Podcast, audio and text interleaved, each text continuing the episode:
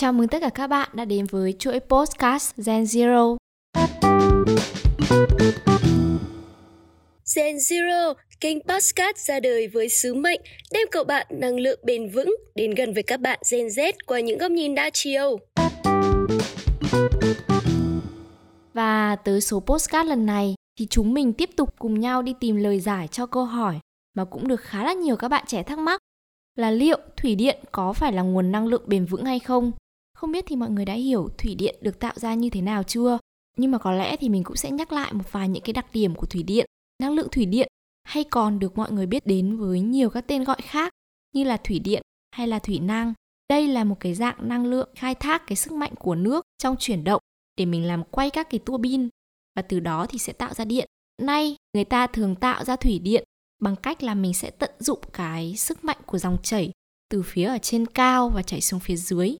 như là chảy từ trên núi, trên thác, xuống phía chân núi hoặc là chân thác. Và do vị trí địa lý của Việt Nam là 3 phần tư là đồi núi, đồng thời Việt Nam lại nằm trong cái khu vực là nhiệt đới ẩm gió mùa, có cái nguồn tài nguyên về thủy năng khá là tương đối. Nó được trải dài từ Bắc vào Nam luôn.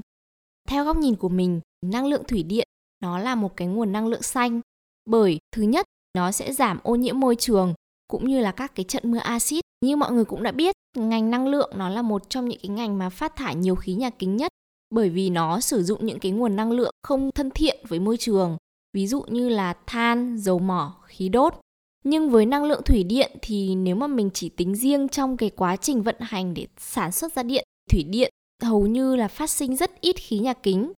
Và nếu như mà nó phát sinh khí nhà kính thì cái lượng khí nhà kính ước tính thì nó nhỏ hơn 25 lần so với các cái nhà máy nhiệt than. Bằng cách là sử dụng nước thay thế cho các nguồn nhiên liệu hóa thạch và đặc biệt là than, thì thủy điện đã góp phần giảm bớt ô nhiễm môi trường cũng như là các cái trận mưa axit.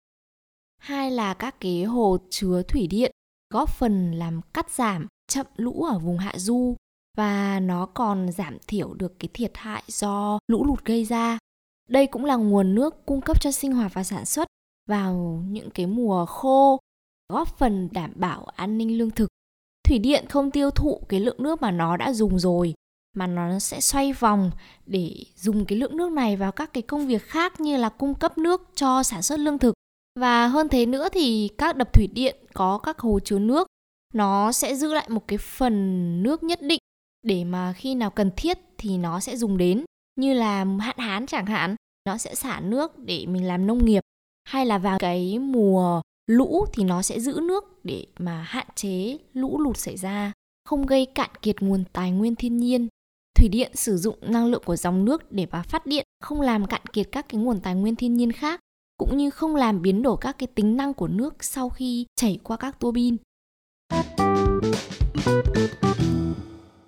Tuy nhiên thì để đánh giá là thủy điện có phải là một nguồn năng lượng bền vững hay không, chúng ta cần phải xem xét các cái dự án thủy điện đó có tác động tiêu cực đến hệ sinh thái, môi trường và xã hội ở xung quanh cái khu vực xây dựng đó hay không. Một trong những câu hỏi đầu tiên mà chúng ta cần phải đặt ra khi mà mình xây dựng các cái nhà máy thủy điện đó, cái việc không tránh khỏi đó chính là việc phá rừng. Nó có ảnh hưởng như thế nào đến hệ sinh thái và đời sống dân cư? Như chúng ta đã biết thì cái địa điểm thích hợp nhất để mà mình xây dựng các cái đập thủy điện nó là ở các vùng cao và dốc để mà mình có thể tận dụng được cái sức mạnh của nước chảy từ phía trên thượng nguồn chảy xuống phía dưới. Chức năng sinh thái quan trọng nhất của rừng là điều hòa khí hậu, giữ và điều tiết cho các cái nguồn nước và bảo vệ đất. À, như vậy thì việc phá rừng sẽ gây ra một cái hệ lụy khá là nghiêm trọng đến hệ động vật và thực vật. Đặc biệt nữa là cuộc sống của con người ở nơi đó cũng sẽ bị tác động.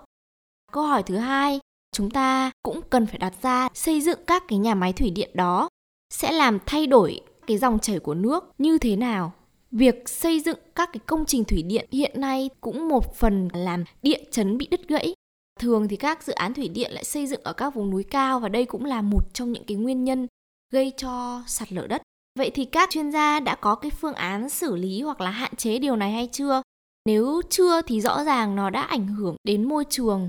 ảnh hưởng đến cái cuộc sống của người dân ở phía chân núi rồi. Thứ ba, câu hỏi chúng ta cần phải đặt ra là xây dựng các cái nhà máy thủy điện thì sẽ gây ra ảnh hưởng đến cuộc sống của người dân ở nơi đó như thế nào? Nếu như có ảnh hưởng thì cái phương án mình khắc phục nó sẽ như thế nào?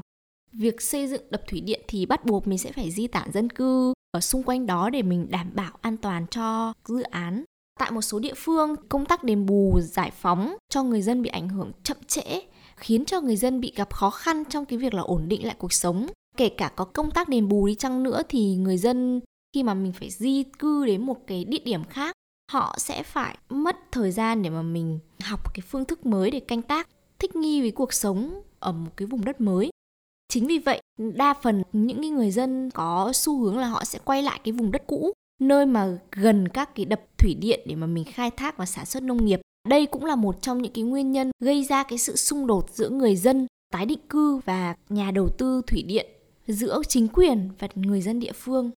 Vậy thì sẽ cần phải có những cái phương án khắc phục, mình tạo điều kiện cho người dân ổn định lại cuộc sống mới, thì dự án thủy điện đó mới có thể đảm bảo được cái yếu tố bền vững. Và câu hỏi cuối cùng mà mình cần đặt ra để mà mình xem xét xem là thủy điện đó có phải là nguồn năng lượng bền vững hay không? Vậy thì các dự án thủy điện có khắc phục cái việc gây xâm nhập mặn đặc biệt là các cái vùng sông Cửu Long hay không thông thường thì khi nước biển xâm nhập vào đất liền cái lượng nước ngọt từ các cái con sông ở trên thượng lưu chảy về hạ lưu sẽ giúp trung hòa cái lượng nước mặn đó, đồng thời đẩy ngược ra biển. Nhưng mà khi xây dựng các đập thủy điện thì nó đã ngăn cái lượng nước ngọt từ phía ở thượng lưu chảy xuống phía dưới và sẽ làm ngập mặn gia tăng. Vì vậy mà việc xây dựng các nhà máy thủy điện thì cũng phải cần phải tính toán đến cái tác động là nó sẽ có khả năng gây ra xâm nhập mặn và cũng sẽ phải có cái phương án để mà mình giải quyết tác động tiêu cực đó. Và như vậy thì cũng giống như các loại hình sản xuất điện khác